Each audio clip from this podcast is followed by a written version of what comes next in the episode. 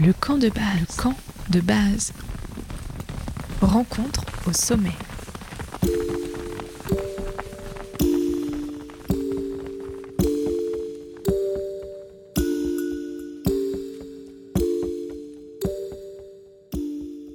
Bienvenue dans la saison 3 du camp de base, l'émission des rencontres au sommet. Chaque semaine, je vous invite à découvrir une nouvelle facette de la montagne dans une conversation avec une personnalité. Ensemble, on contemple les grands espaces et on se raconte des histoires.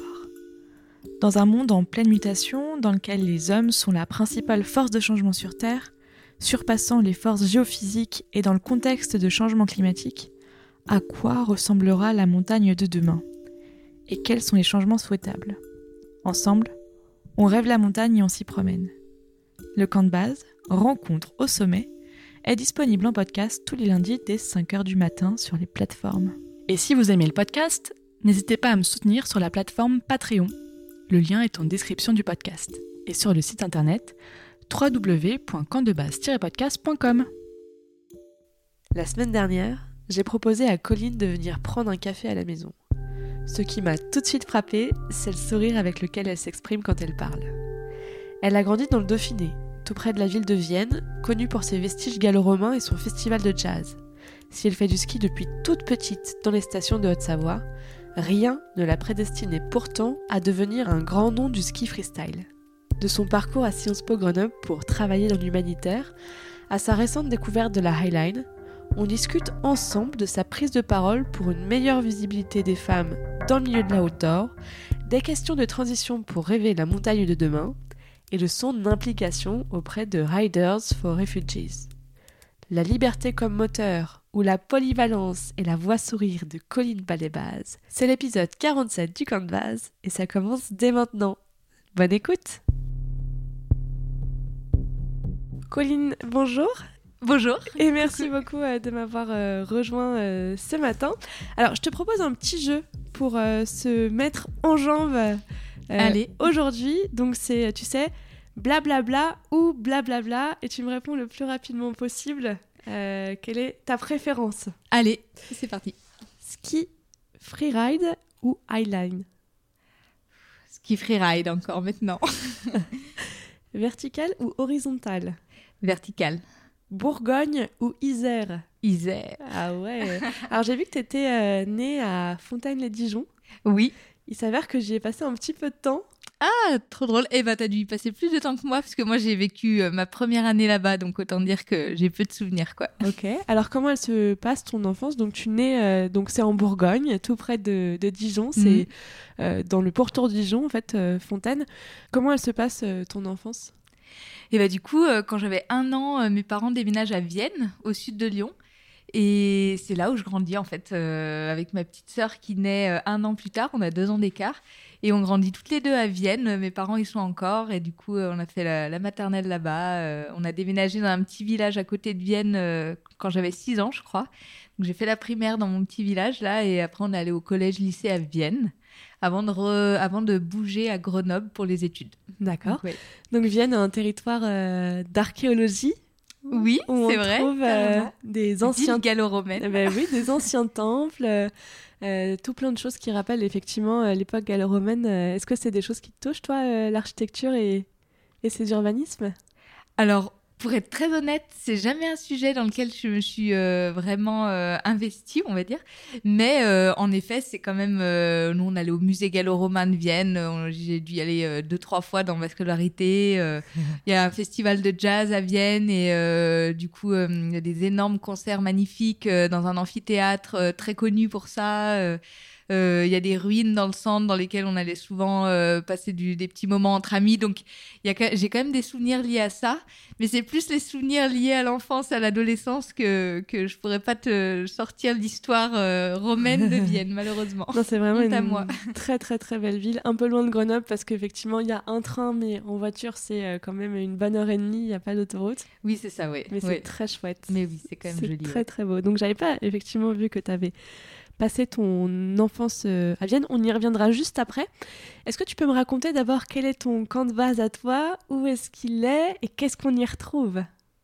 Alors, euh, mon camp de base à moi, euh, en ce moment, c'est euh, à côté de Grenoble, à, Venon, dans une coloc avec quatre amis. Et, et on va dire que mon camp de base, là, c'est Grenoble quand même, la ville de Grenoble, où c'est l'endroit où je reviens entre chaque trip.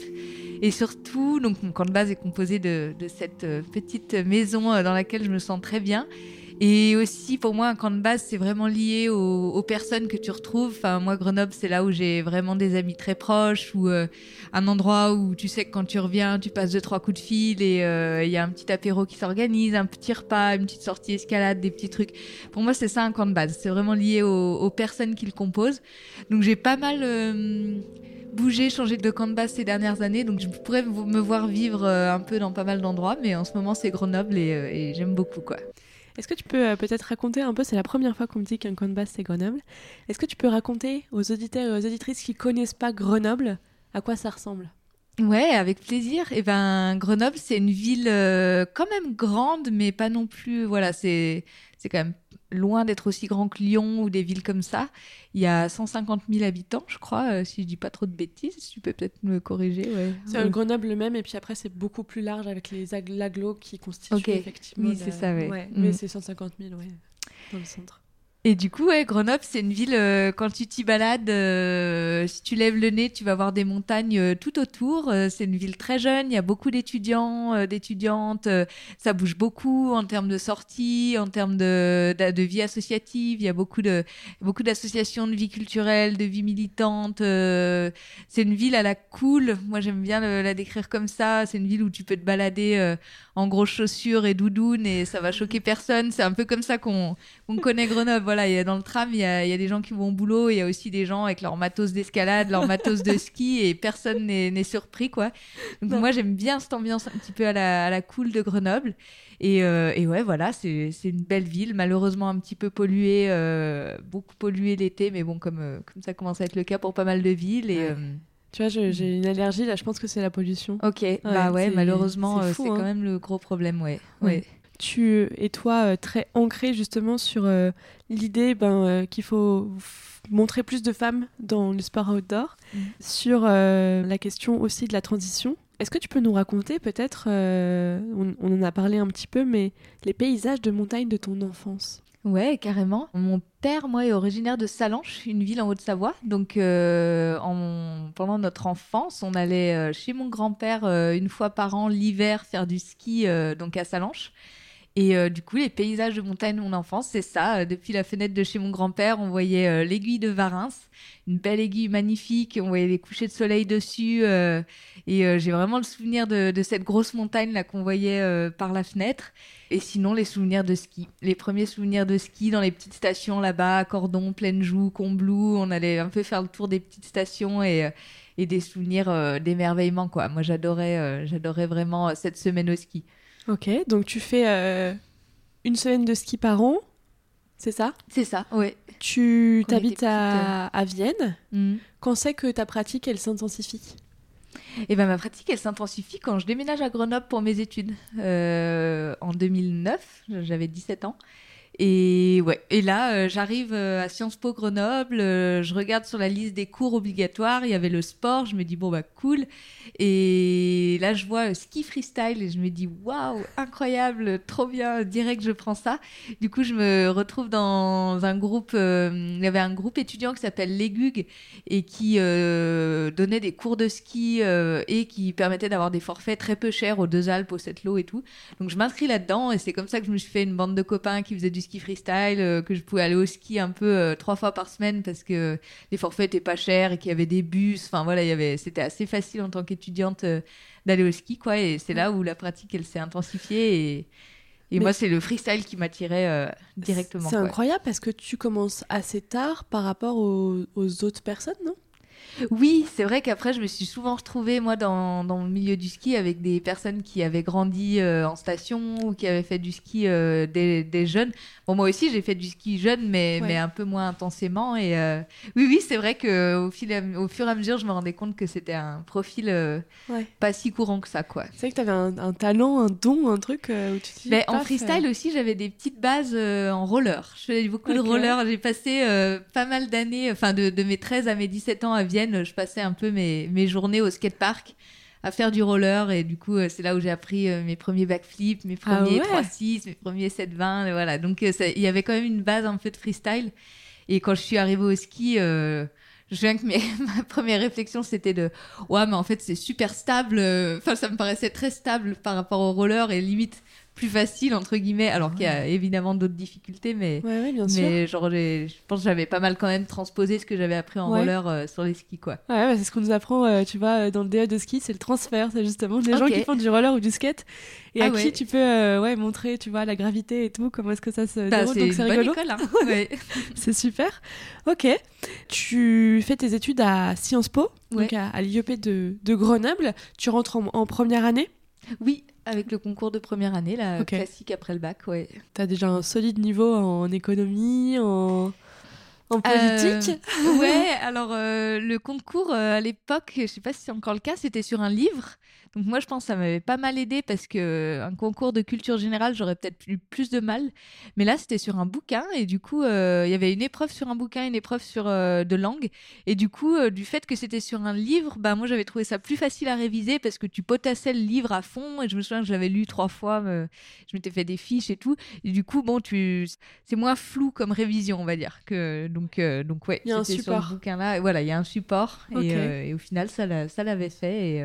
Et, et c'est vrai que les étudiants qui rentrent en première année à Sciences Po, c'est en général des étudiants qui ont déjà une approche politique, qui ont un engagement, qui sont peut-être, euh, tu vois, euh, allés à l'UNL. Euh, est-ce que toi, tu étais déjà engagé politiquement ou, pas du tout Et c'est parce que les perspectives d'avenir te, te correspondaient? Ouais, moi c'était plus ça. En fait, déjà au lycée, euh, je pense que le secteur pro qui m'intéressait le plus, c'était le secteur de l'humanitaire. Et du coup, j'avais regardé un peu euh, tous les masters que proposait Sciences Po Lyon, Sciences Po Grenoble et tout. Et j'avais vu qu'il y avait un master dans l'humanitaire euh, à, Sciences Po Grenoble qui avait l'air intéressant. Donc je m'étais dit, bah j'ai bien envie de faire ça, d'aller à, Sciences Po Grenoble. Donc je peux pas dire que j'étais vraiment politisée. Tu vois, j'étais dans aucun syndicat ou asso étudiante, mais j'avais bien envie quand même de, de faire un truc oui, en tout cas dans le social ou dans l'humanitaire, et, euh, et, Sciences Po Grenoble euh, offrait un master pour ça. Donc, euh, donc ouais, j'avais pas trop d'idées professionnelles à part ça, entre guillemets. Et du coup, une fois que tu te mets au ski freestyle, est-ce que tu as des aménagements justement dans ton cursus d'études? Eh ben oui, pour le master, c'était tombé l'année des JO en 2014. J'étais en équipe de France pour espérer aller aux JO. Et au final, j'avais ouais, j'avais demandé à mes responsables de master si je pouvais faire le master 2 en deux ans.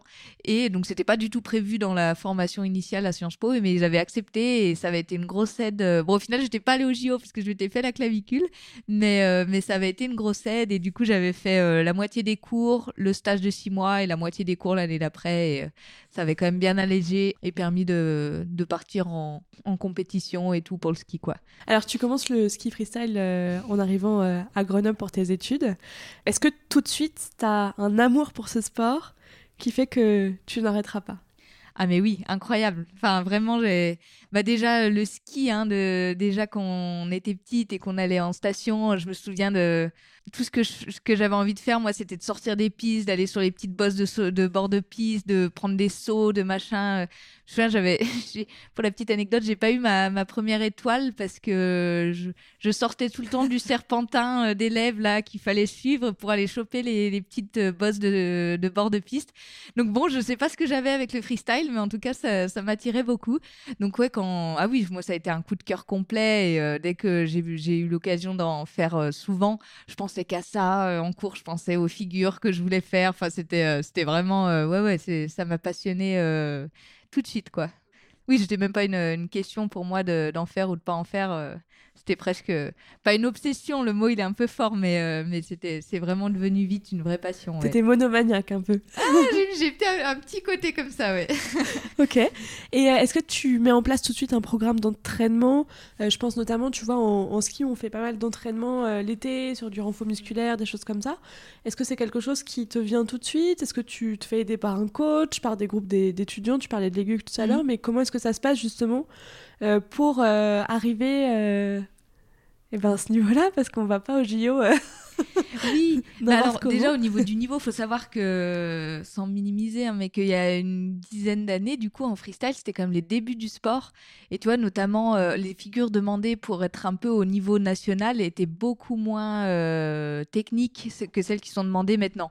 Donc c'était plus facile, euh, tu vois, pour ceux qui connaissent euh, chez les filles, si tu faisais un, un 720 qui est deux tours sur toi-même, tu pouvais être sur des podiums de bonne compétition. Donc c'était un niveau qui était un petit peu plus facile à atteindre que maintenant où euh, vraiment faut avoir un entraînement sur des trampolines, sur euh, de gymnique et de, vrais athlètes entre guillemets pour euh, pour arriver au niveau national ou international. Donc bon, il y a déjà quand même ça. Et, non, moi les premières années, ce que j'aimais aussi dans le freestyle entre guillemets, c'était le côté freestyle. Et du coup, les premières années. Non, moi c'était euh, le fun avec les potes, euh, on apprend des figures, on se motive entre nous, mais euh, limite tu m'aurais parlé d'entraînement l'été, je te... bah, d'ailleurs c'est un peu les premières réflexions que j'ai eues quand on m'a proposé de m'entraîner l'été, c'était de bah non, je suis pas une je fais pas de la muscu, moi je fais du ski quoi. Enfin. Ah, du gainage, ouais, Dieu. ouais, voilà, ouais. Je fais- Pour moi, c'était du ski et du ski, quoi. C'est, tout. Euh, bon, j'ai forcément un peu évolué là-dessus, hein, et, euh, et non, en fait, c'est venu avec ma sélection en équipe de France. Où là, euh, bah, c'est devenu un peu plus euh, cadré, forcément. On... Donc, j'ai été sélectionnée en équipe de France en 2013, juste avant les JO. Et en fait, c'était la première équipe de France euh, jamais constituée, parce en 2014, c'était la première fois que le ski freestyle entrait aux JO. Du coup, ils ont fait une équipe de France euh, quelques mois avant pour, euh, pour emmener quand même deux, deux, trois jeunes là au, au, au premier JO de freestyle. Et euh, il y avait un circuit de compétition à l'époque qui s'appelait le SFR Tour, ouvert à tout le monde, où j'avais fait deux, trois résultats. La Fédération française de ski s'était basée sur les résultats de cette compète pour sélectionner les jeunes qui allaient au JO. Et du coup, j'avais été sélectionnée parce qu'on n'était pas beaucoup de nanas et que j'avais fait des résultats sur cette compète, quoi. Donc, euh, donc en mai 2013, je reçois un appel comme quoi je suis sélectionnée en équipe de France de freestyle. Enfin bon, j'apprends euh, en même temps l'existence d'une équipe de France de freestyle et que je suis sélectionnée. Donc un peu un moment assez dingue où au début je, je me suis un peu dit oula mais attends ils m'ont même pas demandé. je me souviens ça a été ma première réaction, c'était de me dire mais attends euh, moi je fais mes études et tout, je suis même pas sûre de vouloir me mettre à fond dans un truc sérieux et tout. C'était ma première réaction et au final évidemment après euh, dix jours de réflexion je m'étais dit non mais attends là tu peux pas euh, tu peux pas manquer cette opportunité, c'est l'opportunité de de vivre de ton sport que tu adores, de progresser, de de- d'en faire toute l'année. Et du coup, c'est là un peu cet été que les entraînements sérieux, entre guillemets, avaient un peu commencé. Avec en effet du trampoline l'été, de la préparation physique, on allait sur les glaciers l'été, euh, l'automne pour être prêt aux premières compétitions qui avaient souvent lieu en octobre-novembre. Donc euh, là, ça, ça a un peu euh, commencé et après, bah, j'ai pris le pas du, sport professionnel, quoi. C'est hyper intéressant la réflexion que tu as parce que en général, enfin en tout cas ça fait quelques peut-être 5 10 ans que alors moi je connais l'UGA pour le coup là-dessus donc Mhm. l'université Grenoble-Alpes il y a un vrai pôle euh, sportif de haut niveau qui est mis en place avec euh, potentiellement des preuves qui peuvent se déplacer en compétition pour continuer les cours avec les étudiants. Il y, a- il y a vraiment un vrai suivi là-dessus. Et, et les étudiants qui font du, du ski, du snowboard, n'importe quel sport de haut niveau, en général, ils n'ont pas cette réflexion-là. C'est Ah, il faut que je fasse mes études à côté. Mm. Tu vois, parce qu'à la fin, je sais que je- il faut que je- j'ai quelque chose pour quand le sport s'arrêtera. Et c'est marrant parce que tu as vraiment eu l'idée inverse, quoi, de dire bah, je fais des études d'abord, et puis le ski, c'est après. euh, c'est Ouais. marrant. Bah, euh, c'est que je pense dans ma tête à l'époque, le ski c'était ma passion, mais c'était aussi, j'aimais aussi ce côté libre dans le ski et que peut-être j'ai eu peur de, de perdre euh, avec les contraintes. Et j'adorais aussi mes études, hein, pour être honnête. euh, C'était quand même un domaine où j'avais vraiment envie de bosser dans l'humanitaire. Bon, au final, je l'ai pas fait euh, Ouais. grâce ou à cause du ski. Enfin, bref, en tout cas, parce qu'il y a eu le ski euh, qui est apparu, dans- qui est venu dans ma vie. Mais ça t'a quand même nourri de toute Ouais, façon. carrément. Et ça me passionnait, j'aimais beaucoup. J'avais un groupe d'amis dans les études avec qui je m'entendais super bien. On est encore vraiment en contact maintenant. Donc, enfin, j'étais bien dans mes études. Enfin, c'est pas un truc que j'aurais j'aurais eu envie d'abandonner. Et peut-être que du coup, cette réaction à la sélection en équipe de France, c'était aussi Ah, mais attendez, moi j'ai des. Ok, mais j'attends de voir, je veux pas lâcher tous mes projets à côté. Mais bon, évidemment, sans regret. tu parlais du niveau en, freestyle. Alors, effectivement, il, a, il a beaucoup augmenté. Il y a eu la naissance de cette fédération de ski français, de ski freestyle. Comment est-ce que tu euh, vois, toi, cette évolution de niveau Pourquoi est-ce que. Parce que c'est quand même dans, en l'espace de 10 ans, là, on est en 2024. Mm. Pourquoi Comment Est-ce que tu penses qu'il y a des moyens qui ont été investis? Enfin, Tu vois, c'est quoi la chaîne d'évolution euh, et les différents critères qui ont été mis en place euh, pour que le niveau augmente? Ouais. Ah bah c'est vrai que le, niveau là a fait un bond énorme. Je pense qu'il y a plusieurs raisons à ça. Bah déjà, il y a 10-15 ans, c'était encore un sport jeune. Hein. Et comme tous les sports jeunes, notamment de freestyle. Bah là, on le voit avec la, la highline, un sport que je découvre en ce moment, mais j'ai l'impression que c'est un peu la progression highline, freestyle suit la même courbe. Enfin, les sports jeunes, il y a plus de marge de progression parce que tout n'a pas encore été fait entre guillemets. Et du coup, euh, c'était le cas il y a 15 ans, le ski freestyle, c'était encore très jeune. Et là, du coup, euh, le nombre de pratiquants a, explosé. Euh, les infrastructures ont beaucoup évolué. Avant, il y a 10-15 ans, Enfin, moi j'entendais des histoires que les, les étaient complètement tordus, les réceptions aussi, et du coup c'était un petit peu euh, plus dangereux de faire la même figure sur ce genre de module que maintenant sur les sauts qui sont bien faits, bien lisses, le, la le, est adapté à la réception, des choses comme ça. Enfin, c'est plus standardisé et ça permet d'évoluer avec plus de sécurité. Après, évidemment, bah, l'apparition des JO, des compétitions internationales, des fédérations. Euh, enfin, on partait quand même d'un sport qui ressemblait un petit peu plus, euh, je sais pas, au skateboard où, euh, où les jeunes s'entraînaient ensemble. Enfin, c'était même pas s'entraîner, c'était on skiait ensemble. On, voilà, il y avait moins d'objectifs de performance et il y avait un esprit qui, qui est encore là, mais qui peut s'être perdu aussi. Euh, aussi de... C'était plus un mode de vie, en fait. Un mode de vie, euh, toute une culture autour de ces sports-là que vraiment euh, une envie d'être le meilleur et tout. Et là, bah, les JO ont amené un petit peu cette culture de la performance un petit peu plus dans, nos sports, là, c'est sûr. Et le dernier volet, je pense, pourquoi le niveau il a explosé, c'est qu'il y a de plus en plus de structures d'entraînement, d'airbags. Tu vois, il y a il y a des, ces airbags là, c'est des structures euh, où tu glisses sur du plastique, mais où des structures qui ressemblent vraiment au saut qu'on va skier euh, sur la neige, et où tu ratterris sur un gros coussin euh, gonflable. Et du coup, ça, ça permet d'essayer des, des, figures qui te font peur ou des figures de plus en plus extrêmes en sécurité. Je mets des guillemets hein, parce qu'on peut quand même se faire mal sur un airbag, mais quand même, c'est pas pareil de retomber sur le dos sur un coussin d'air gonflable et sur la neige. Donc ça, ça fait exploser le niveau. Maintenant, les jeunes s'entraînent beaucoup là-dessus ça fait vraiment, là, ces 3-4 dernières années, on a vu une explosion des figures. Euh, mais du coup, c'est génial à voir aussi, et notamment chez les, chez les femmes, chez les filles en freestyle. C'est incroyable la progression et euh, je suis trop contente de voir ça. Et, euh.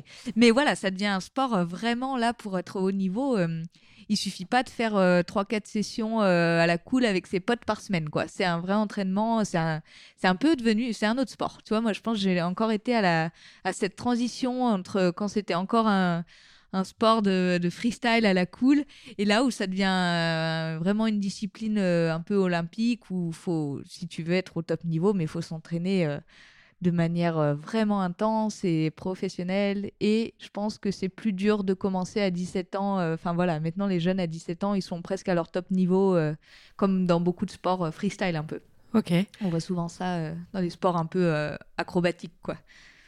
Comment est-ce qu'on passe comme toi, euh, d'une discipline où on était là pour s'amuser, mhm. donc sans euh, idées de la performance, ou en tout cas pour soi, de la performance pour soi, à une discipline au JO où l'équipe de France t'appelle du jour au lendemain pour te dire bon, Colline, il va falloir s'y mettre. Mhm. Parce que la question de la performance, elle peut mettre une énorme pression. Euh, tu disais que tu avais aussi tes études qui te plaisaient. Euh, j'imagine que potentiellement, tu avais aussi des copains, des copines qui n'ont pas été sélectionnés en équipe de France, avec mhm. qui tu faisais du ski régulièrement. Est-ce qu'il y a des choses qui ont changé à ce moment-là? Enfin, Comment est-ce que tu fais la, la bascule? Ah ouais, bah non, mais c'est une, une, question très intéressante parce qu'en effet, euh, pour moi, la bascule, elle s'est pas vraiment, elle s'est pas faite sans heurts, quoi, on va dire. Enfin, je me souviens qu'au début, en effet, euh, j'étais quand même attachée vraiment à la liberté autour de notre sport et j'ai un peu perdu ça en étant en équipe de France. Mais en même temps, je me disais un peu, enfin, j'avais cette grande opportunité qui s'ouvrait à moi, un truc dont j'avais même pas rêvé, hein, pour être honnête, pour vivre du ski, c'était même pas dans mes plans de vie, quoi. Et du coup, je me disais, mais attends, ça, tu peux pas le gâcher. Et, en effet, j'ai aussi savouré tous ces moments et j'adorais aussi le fait, avec l'équipe de France, de pouvoir se donner à fond. Toi, on disait un peu tout à l'heure que je pouvais avoir des côtés monomaniaques. Bah là, au moins, avec l'équipe de France, j'avais une structure pour satisfaire ces envies monomaniaques de, de faire telle ou telle figure sur les skis. Donc je pense que c'est ça moi qui m'a beaucoup aidé à supporter entre guillemets ce changement d'ambiance qui a pu me peser. Hein. J'ai eu des, vrais euh, questionnements internes, mais j'étais tellement passionnée par le ski j'avais tellement envie de, progresser, d'apprendre des figures, de, m'exprimer là-dedans que en fait, souvent je revenais, enfin, je me consolais entre guillemets, euh, le mot est un peu fort, mais en me disant, allez là, tu as quand même une structure euh, qui te permet de faire ça il y, a énormément de positifs et, et en effet, j'ai appris énormément et pareil avec les compètes, en fait, on qu'on les qu'on soit un peu compétitrice ou pas. moi, je suis plutôt pas compétitrice, mais au final, les compètes, mais t'apprends énormément sur toi-même. C'est à chaque fois, c'est une grosse leçon de vie, que ça marche ou que ça marche pas.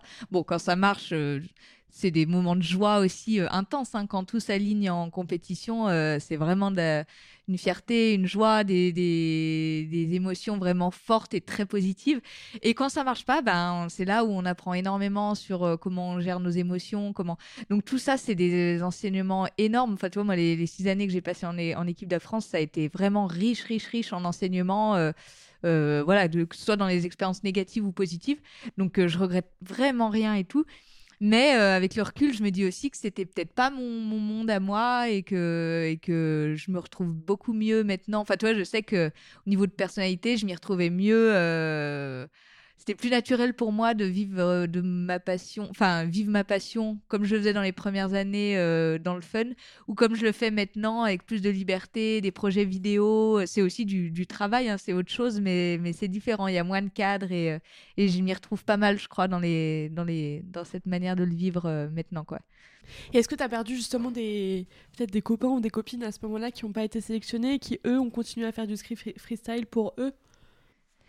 Eh ben non, je, dirais, enfin j'espère pas, mais je dirais pas que j'ai perdu ces copains. Et au contraire, pour moi, c'était euh, vraiment important euh, de garder un lien. Et tu vois, euh, quand on n'avait pas de compétition, de retourner skier avec ces potes-là, avec qui en fait, et avec qui des fois, je progressais tout autant que dans le cadre de l'équipe de France, parce que c'était une belle émulsion, une belle motivation, une bonne ambiance. Enfin, j'ai toujours été quelqu'un qui a été, je suis toujours très sensible à l'ambiance. Et du coup, quand l'ambiance me porte, en général c'est là où je, progresse le plus euh, en ski et où je fais le meilleur ski.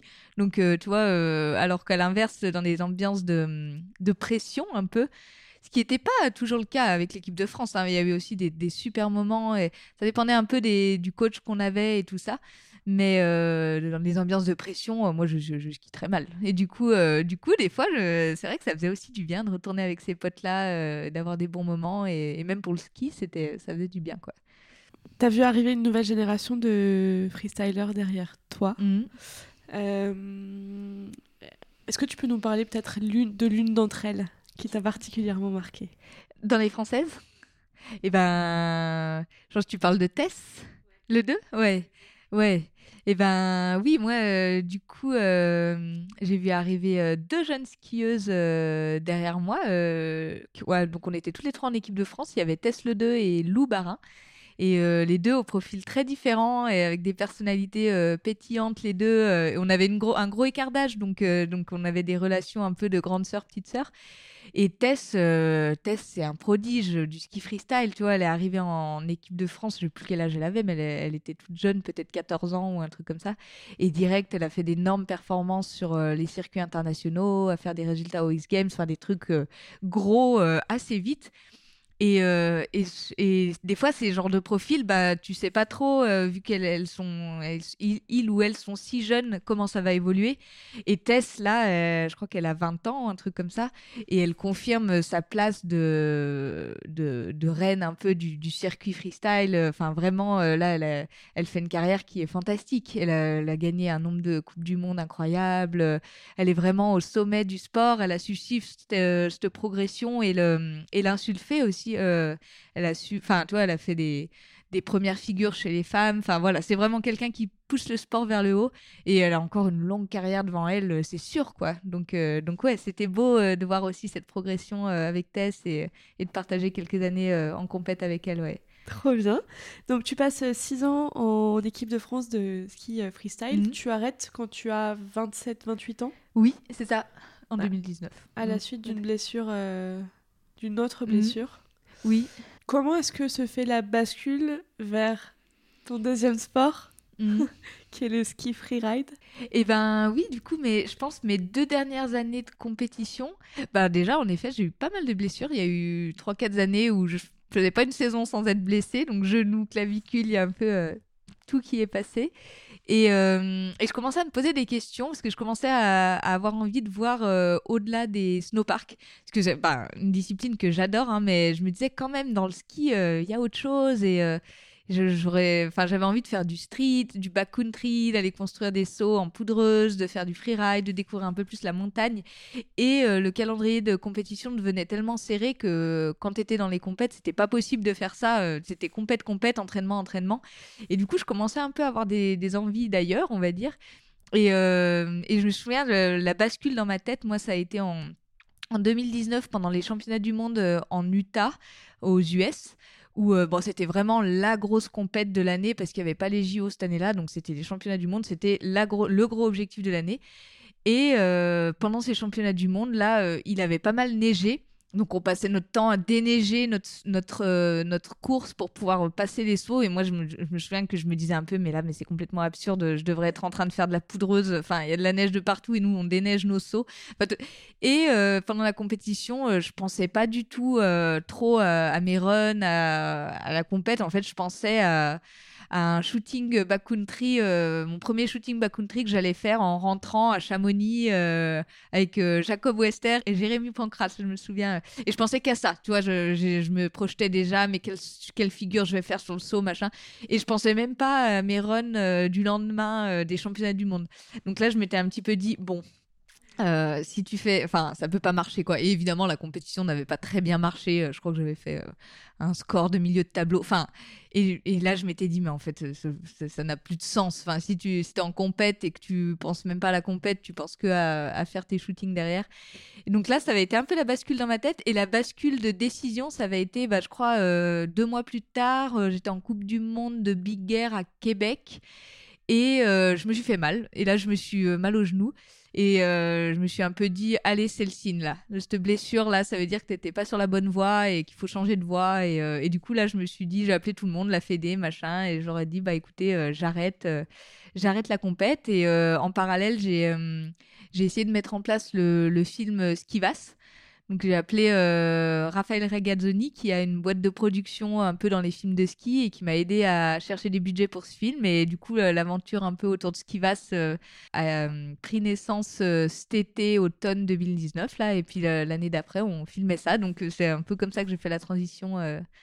Ouais, avec la vidéo. Justement, tu parles de, de vidéo, donc il y a un aspect créatif, un, aspect de médiation aussi, de passer votre sport. Euh, il y a aussi un enjeu pour les sponsors. Il y a plein de choses qui se mhm. jouent derrière euh, une création audiovisuelle. C'est quoi ton moteur justement pour euh, aller sur ces vidéos, toi? Bah moi, je pense que le moteur de base, c'est le côté artistique et beau que je voyais dans la vidéo. Enfin, j'ai toujours adoré regarder des vidéos de, de sport, de, bah, surtout de ski. Hein.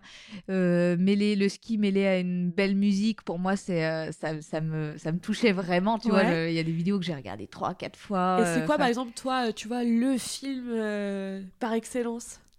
Eh ben, ça a pas mal évolué. Je pense qu'à l'époque, quand j'étais plus dans les années freestyle, c'était plutôt des films pur de pur ski entre guillemets sans forcément d'histoire où juste j'étais touchée par la musique donc les films de The Bunch j'adorais c'est un crew suédois qui avait vraiment une touche vraiment artistique sur ce qu'il faisait j'adorais mais juste une vidéo de trois minutes avec une bonne musique j'adorais enfin j'ai été inspirée par beaucoup beaucoup de films et de plus en plus, euh, donc à la fois dans ce que je regarde et dans ce que j'ai envie de faire, euh, je trouve que les films sont aussi un, super moyen de faire passer des messages et de raconter un peu des histoires.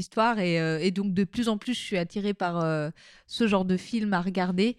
Et j'ai envie de, faire aussi ce genre de film et de raconter plus de, de faire passer un peu des messages via, le, via le ski, quoi. Ok. Et c'est quoi justement les messages que toi, tu as envie de faire passer? Et bah du coup, avec les, les deux premiers films que j'ai fait, euh, ce qui va, c'est Récipi, là, euh, ça a été plutôt des messages... Euh, on n'a pas... Je sais pas comment dire. c'est l'idée, c'était de mettre en avant les, les femmes, parce que moi, je, quand j'ai commencé la vidéo là en 2019, mon constat c'était quand même que dans les films de ski, il y avait pas trop de nanas. C'était pas évident de trouver des nanas qui filmaient. Ça devenait, enfin sur le en compétition, les femmes commençaient à être vraiment bien représentées, respectées, et le niveau augmentait. Mais en vidéo, c'était encore un petit peu poussif. Ou alors, il y avait une nana euh, dans un crew de, de mecs, quoi. Et euh, du coup, voilà, avec ce qui va, c'est RFCP, c'est des films euh, 100% féminin. Et l'idée, euh, c'était quand même de mettre les femmes à l'honneur et de, de, créer une plateforme en fait pour que euh, on puisse filmer euh, entre femmes, mais sans forcément en parler. Tu vois, dans, dans Recipe, on a on a fait pas mal. L'idée, c'est dans Recipe, c'était d'aller un petit peu plus dans la démarche documentaire et de raconter un peu ce qu'il y a derrière les shootings, mais sans forcément mettre en avant le côté féministe non plus. Enfin, tu vois, je me disais que de toute façon, du fait que ce soit un film de femmes, ça allait parler un peu de soi-même, quoi. Donc, on a on a plutôt choisi d'aborder d'autres sujets euh, dans les interviews. Ok. Mm. Et après, euh, récemment, là, c'était Moonlight Oui. Moonlight. Moonlight, ouais. Euh, donc, c'est un film qui a été tourné dans le Kera, si je me trompe pas. Carrément. Entre Ski, Freeride et Highlight. Oui, ouais.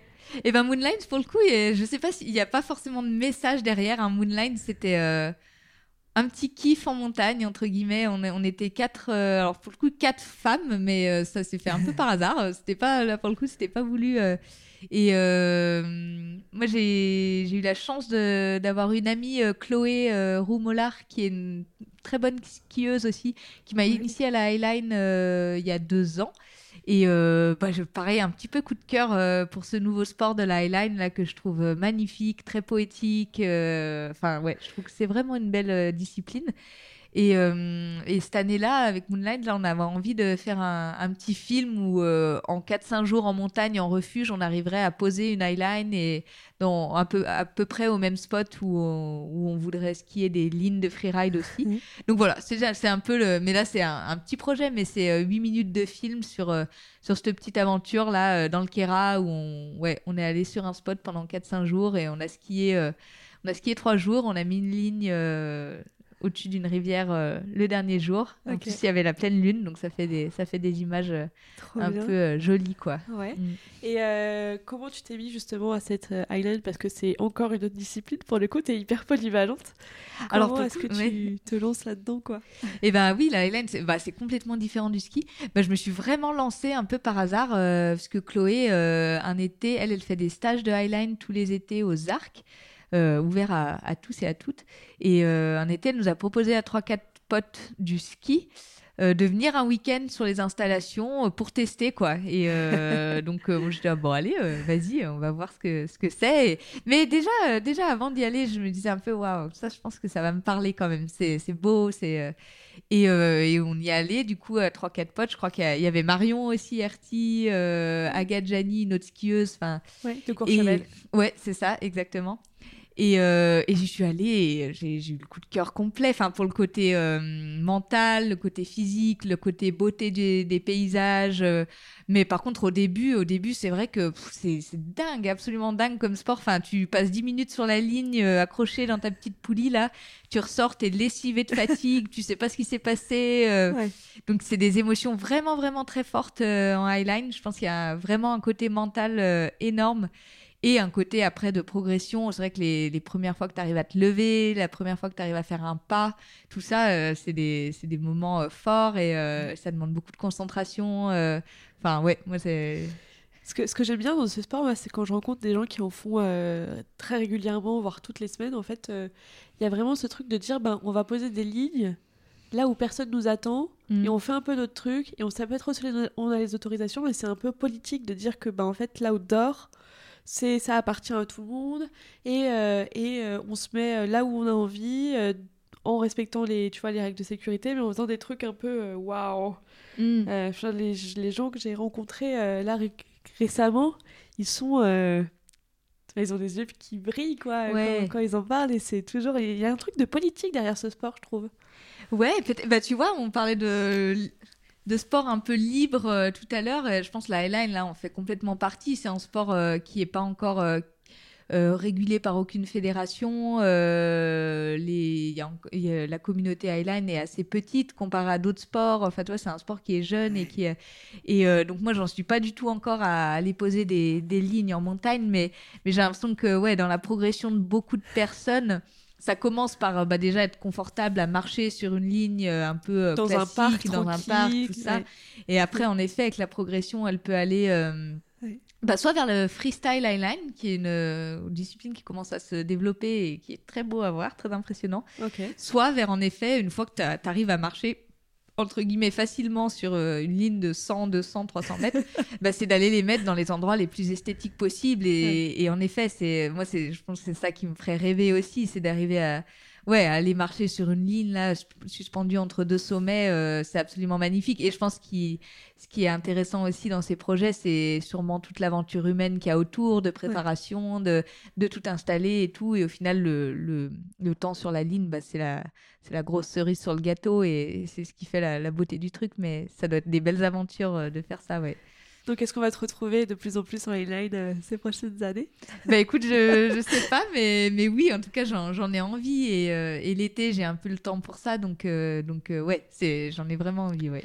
J'ai un trou de mémoire, mais le film que tu as présenté à l'IF3, c'était Moonlight, du coup. Oui, c'est Oui, ça. ça, Ouais, hein. ouais, ouais. Et comment il a été reçu par le public? Parce que c'est assez intéressant, l'IF3, il y a aussi des, des temps de discussion avec, euh, Mhm. avec les sportifs, avec le public. Comment il a été reçu, ce film?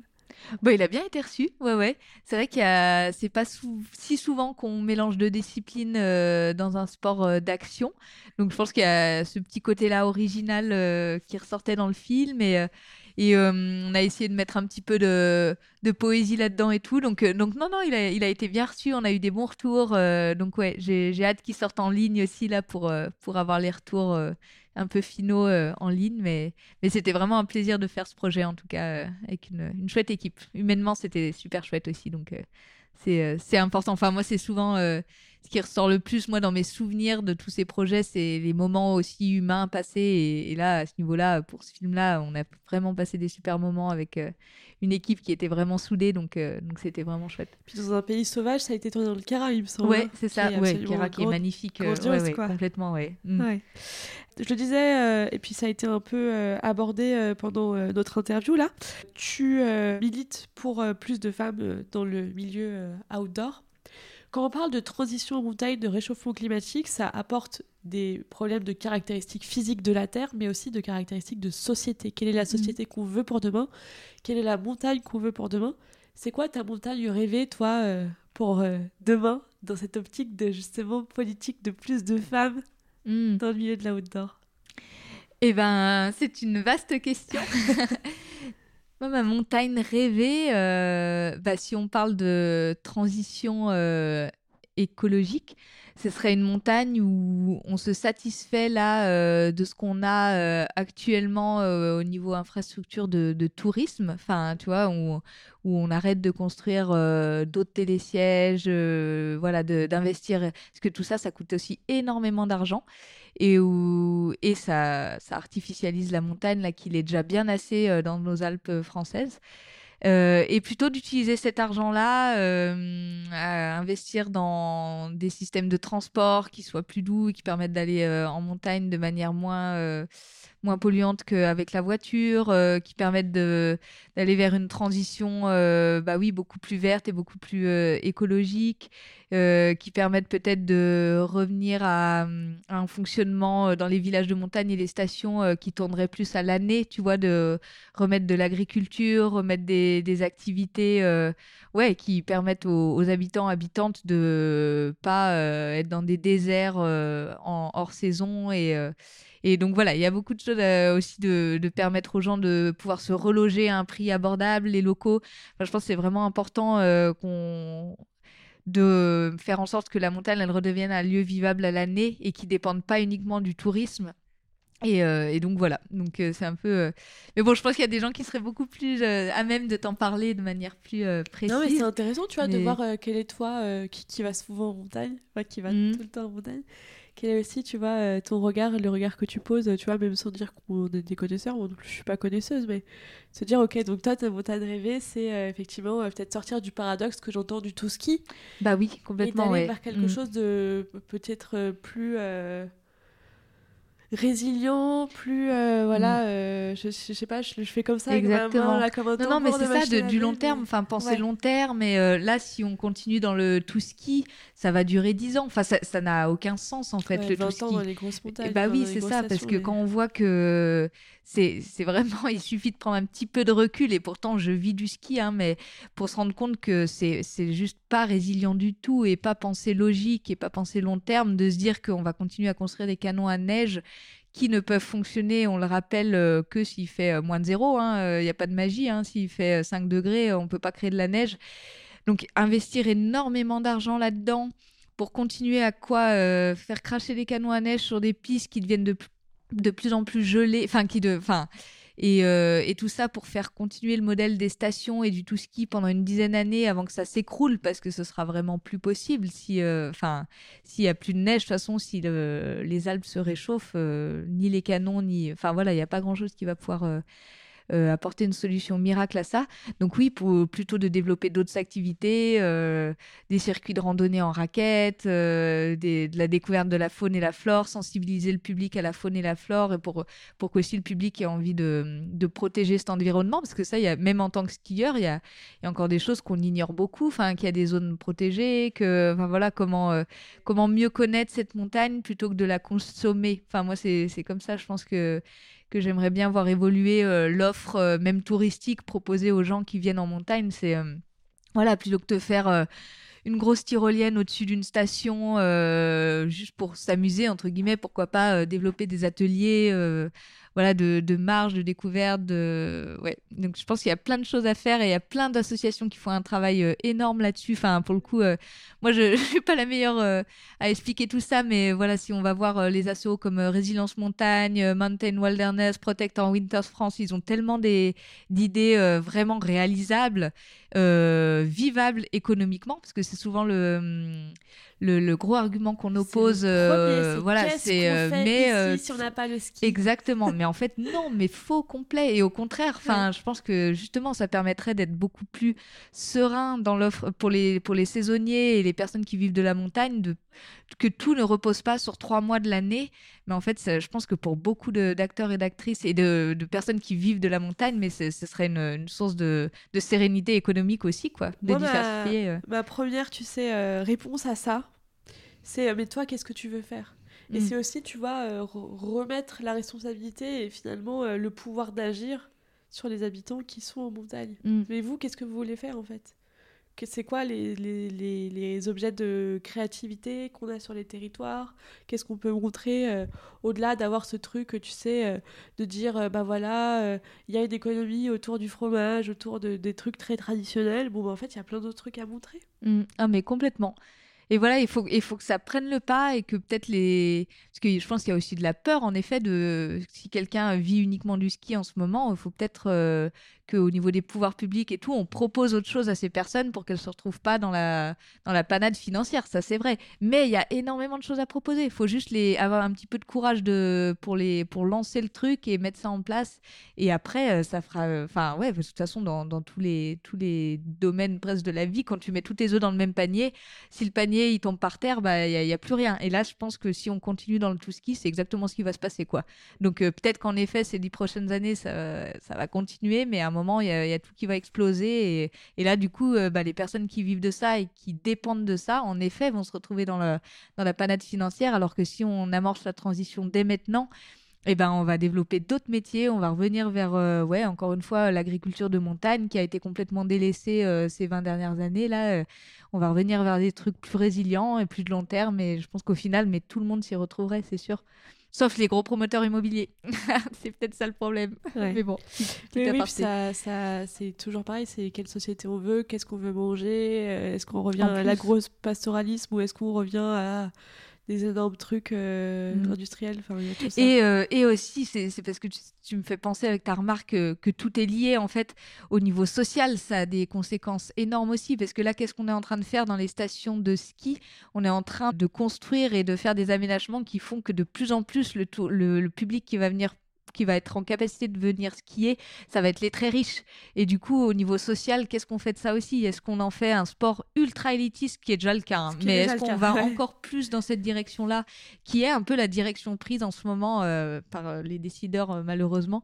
Ou est-ce que, est-ce que on en refait un Voilà, est-ce qu'on décide de, de faire en sorte que les montagnes soient aussi restent un endroit accessible à tous, à toutes, aussi à ceux qui ont moins les moyens, quoi? Donc il y a aussi la question sociale qui rentre beaucoup en jeu euh, voilà aussi euh, avec euh, une grosse problématique autour des logements. Enfin, quand les personnes qui ont grandi en montagne, qui habitent en montagne, ne peuvent plus se loger parce que 70% des logements sont achetés par des personnes étrangères ou, ou en résidence secondaire. Enfin, c'est quand même un énorme problème. Et du coup, il y a. 000 euros le mètre carré. Bah, c'est ça, oui. Enfin, voilà. Moi, je pouvais m'acheter 3 mètres carrés là où je viens. Ça va, 3 mètres carrés?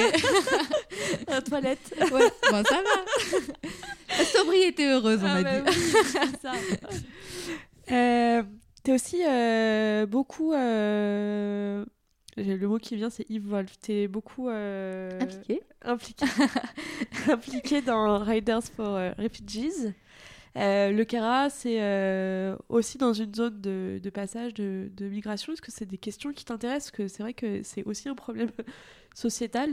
Euh, qu'est-ce mhm. qu'on fait En fait, euh, des, de la migration économique, euh, des personnes qui fuient leur pays parce qu'il y a la guerre, parce qu'ils n'ont pas de travail, parce qu'ils peuvent pas manger, parce que. Qu'est-ce qu'on fait de mhm. tout ça? Est-ce que ça, ça, toi, c'est des questions qui te, qui te préoccupent?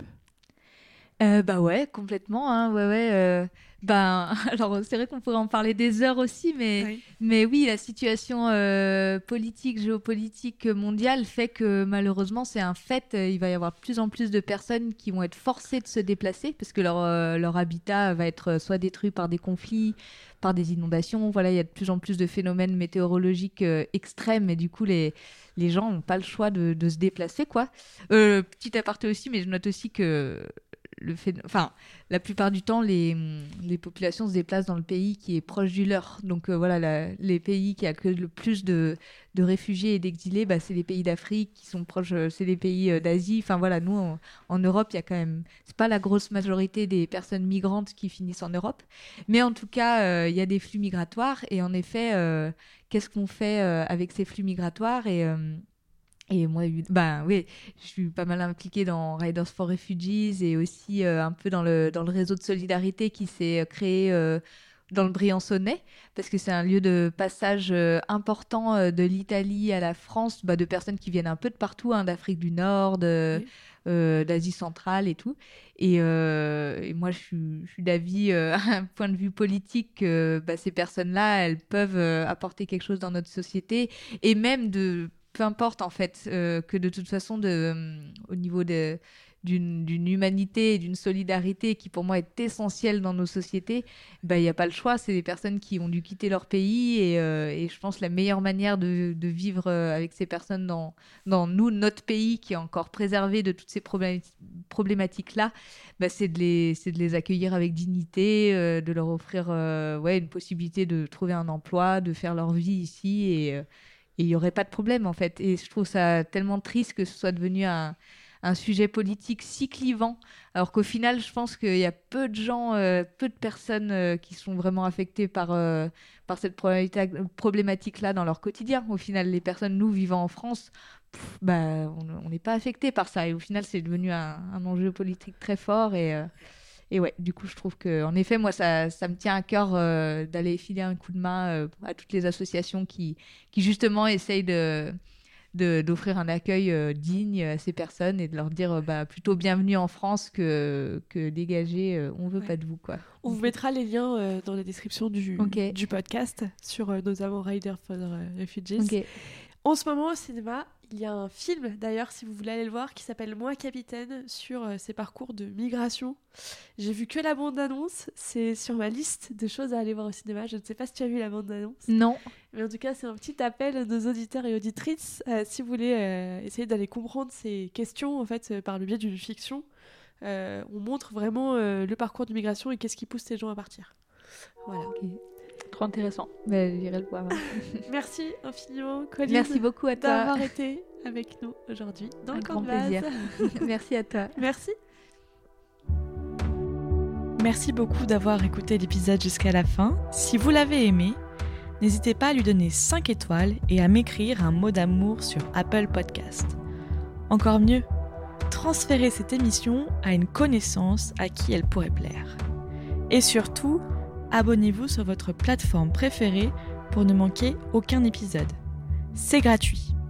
Pour découvrir les coulisses de réalisation du podcast, les prochains invités et d'autres histoires de montagne, abonnez-vous sur le compte Instagram ou sur la newsletter. À bientôt dans le camp de base. Rencontre au sommet.